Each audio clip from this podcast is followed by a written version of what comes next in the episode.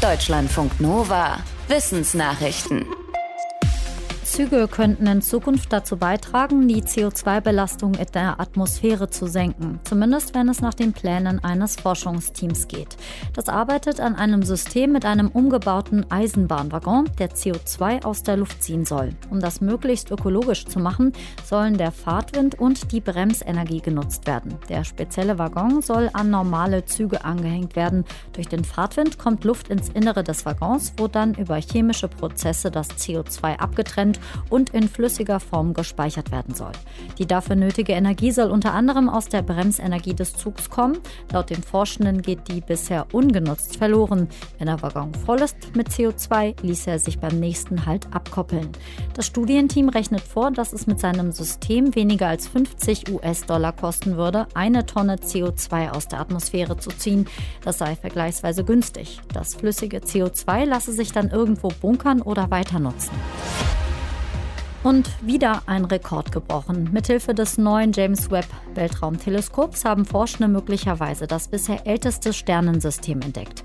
Die Galaxie ist laut den Fachleuten 13,5 Milliarden Jahre alt. Damit ist sie ziemlich bald nach dem Urknall entstanden. Der war vor 13,8 Milliarden Jahren. Ein Astrophysiker der Uni Harvard sagt, wir sehen hier möglicherweise das am weitesten entfernte Sternenlicht, das irgendjemand je gesehen hat. Das James Webb-Teleskop hat Infrarotstrahlung der Galaxie eingefangen. Werden die Daten sichtbar gemacht, erscheint die Galaxie wie ein roter Kreis mit einem hellen Zentrum. Die Entdeckung ist schon bei einem Fachmagazin eingereicht worden, muss aber noch von anderen Forschenden überprüft werden. Viele jubeln aber schon und sagen, die Erkenntnisse sähen vielversprechend aus. Im Gedächtnis werden Erinnerungen als gut oder schlecht abgespeichert. Ein Forschungsteam könnte jetzt den Schalter dazu entdeckt haben. Wie es im Fachjournal Nature schreibt, könnte die Einordnung auf einen einzigen Botenstoff zurückgehen, das Neurotensin. Die Forschenden stellten in Experimenten mit Mäusen fest, wenn das Neurotensin fehlt, werden Erinnerungen als negativ abgespeichert. Offenbar ist negativ also der Standardmodus für Erinnerungen. Wie die Forschenden sagen, ist das aus evolutionärer Sicht durchaus sinnvoll, weil Angst Lebewesen Lebewesen vorsichtig macht und Leben retten kann. Sie wollen weiter forschen, etwa zu der Frage, ob Neurotensin Menschen mit psychischen Erkrankungen helfen könnte, weil sie negative Emotionen oft stärker behalten als positive. Führt das 9-Euro-Ticket für Bus und Bahn dazu, dass mehr Menschen auf den ÖPNV umsteigen und das Auto stehen lassen? Das wird wissenschaftlich untersucht, unter anderem von der TU München. Und die hat jetzt erste Ergebnisse vorgelegt zu etwa 1000 Menschen, die in München das Ticket nutzen. Dafür werden nicht nur Befragungsdaten ausgewertet, sondern über eine App auch die tatsächlichen Fortbewegungsmittel.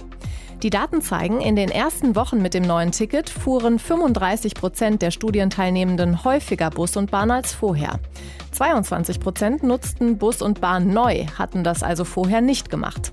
Insgesamt haben also mehr Menschen als vorher den ÖPNV genutzt. Allerdings hatte das selten zur Folge, dass das eigene Auto stehen gelassen wird.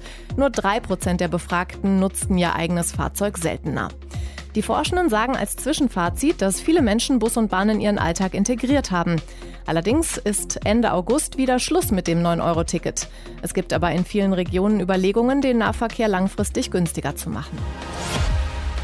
Der Glaube an Verschwörungsmythen hat in den letzten Jahren massiv zugenommen, könnte man meinen. Eine neue Studie sieht das aber ganz anders. Forschende der Uni Miami schreiben in einem Fachblatt, dass sie mehrere Teilstudien zum Thema Verschwörungsmythen durchgeführt und verglichen haben.